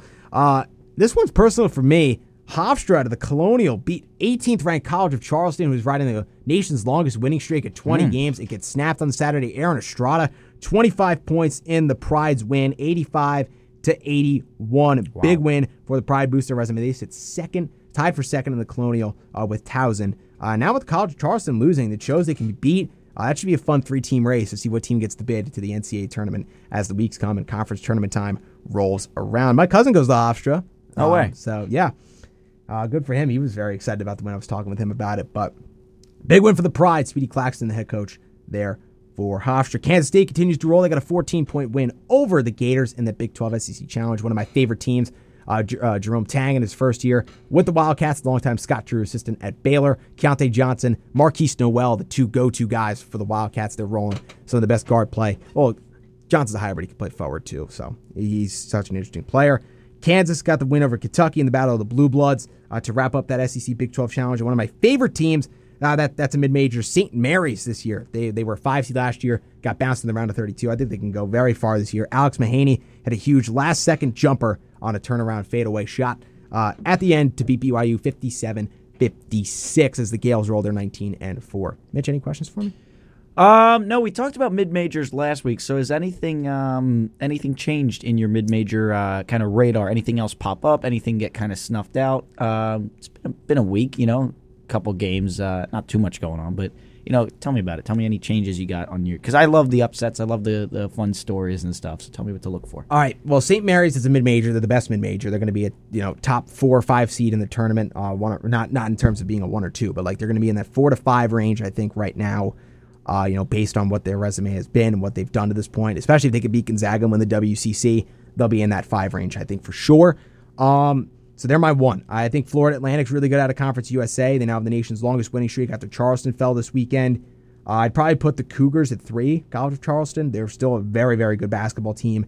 San Diego State on the Mountain West, they got to be there. They're the front runners for that conference right now. Brian Dutcher and the Aztecs are the class of that conference out west. And at 5, I'm probably taking either, probably New Mexico maybe, or who's another team in that conference is really good? Nevada's good, but I wouldn't say them there. Utah State. The Mountain West just loaded this year. I mean, they have 4, maybe even 5. You talked about the Mountain West last week. They're a very, very good conference this year. So those, I'd probably say my top 5. Awesome. Okay, so any jostling, we'll go from the bottom to the top up at the number 1 seats. I think Purdue's now the best team in the country. I think Zach Edey is an animal, put up 38 yesterday against Michigan State in what was a career day for him, the 7'4" big man from Canada. He is such a good player. He's going to win the National Player of the Year, and Purdue's dangerous in March. I have my concerns about their freshman guards, and I think they can be beat by an experienced team who can make them pay from the perimeter and really, you know, test those freshman guards. I want to see that happen. I think a team, if they play a team like that in their region in March, they could be vulnerable. But, man, Zach Edey just looks flat out unguardable. He's just a giant person. I mean, he's 7'4", and he's physical. I mean, this guy, you know, usually guys who are built that tall aren't, you know, built up. They're kind of built, you know, skinny. You know what I'm saying? Mm-hmm. But he is just a big physical man. Like, it's just incredible. Like, for his size, he is just so hard to guard. I mean, it's obviously he's 7'4", but he's just so physical. He's like, I wouldn't say he's not as big as Shaq, but he's as tough to guard as Shaq was. Gotcha. So Purdue, number 1 team in the country. They're rolling right now. Boilermakers, they have a lot to be excited about. They're out of the Big Ten. They could make a deep run and maybe get back to their first Final Four since 1980. It's been a long time coming for those fans. They deserve it. One of the most passionate fan bases in all of college basketball. The Boilermakers are a very, very exciting team to watch. Awesome. How about did that Alabama loss kind of knock them down at all? Are they? They're still around? A 1 for me. I don't think this loss. I mean, it's a bad look for sure. Concerning. Doesn't spell disaster. It just shows how deep the Big 12 is more than Bama's weaknesses. Okay. I mean, Oklahoma's like the 6th or 7th team in the Big 12, and they're a very talented team. They might not even make the tournament at the end of the day. I mean, this is a huge resume-boosting win for them. But for me, it just shows the depth of the Big 12 and how great of a conference that is this year. I mean, they have 7 to 8 of the 10 teams could make the tournament. They really could. It is nuts. It's just how bonkers that league is this year. I mean, anyone can beat anyone, and you just saw the 7th team in that conference destroy the 2nd-ranked team in college basketball. It just shows a testament how much talent is in that conference. It's incredible. It's a really great time of year for sports, man. It is. College basketball, March Madness gets everyone going. It does. We love our spring training coming up, and the Eagles are now in the Super Bowl. What a show. What a show. One more question for me to end it. Yeah. So we just talked about me being a Tennessee fan, I guess. So tell me how much realistically of a shot they got. I know that you think they're going to be a 1 seed, so they're going to be a pretty high up there, right? They're going to win the title. I think they can go as far as the Elite Eight. I think so? They're a beatable team. Their offense isn't consistently great. They put up 82 on Texas on Saturday, which impressed me, but they haven't been able to put up those. I mean, you're not going to put up 80 points consistently in the tournament. It's just not going to happen. You got to score in the 60s and 70s. More times than not to win, but I'm just worried about them consistently getting to 70. I'm not sure they're going to be able to do it. They have a lot of options, but I'm just not sure they're going to be able to consistently get it to 70. That's my major concern with Tennessee, but I know you're a big Vols guy. Yeah. Now I am. So. Yeah. We got to wrap it up, though. We do. I want to thank everyone for listening into today's show. As always, your listenership so much, very, very much appreciated from both Mitch and myself. Yes, but until next time, we will be back. Quick turnaround. We will be back Wednesday morning. I don't know what we're going to talk about. You know, maybe some college basketball, not a lot of NFL. We will figure it out. We will find some sports things to talk about. We always do. Once again, thank you all for listening in to today's show. We will be back on Wednesday at this same time in our time for the semester. We will talk to you all on Wednesday.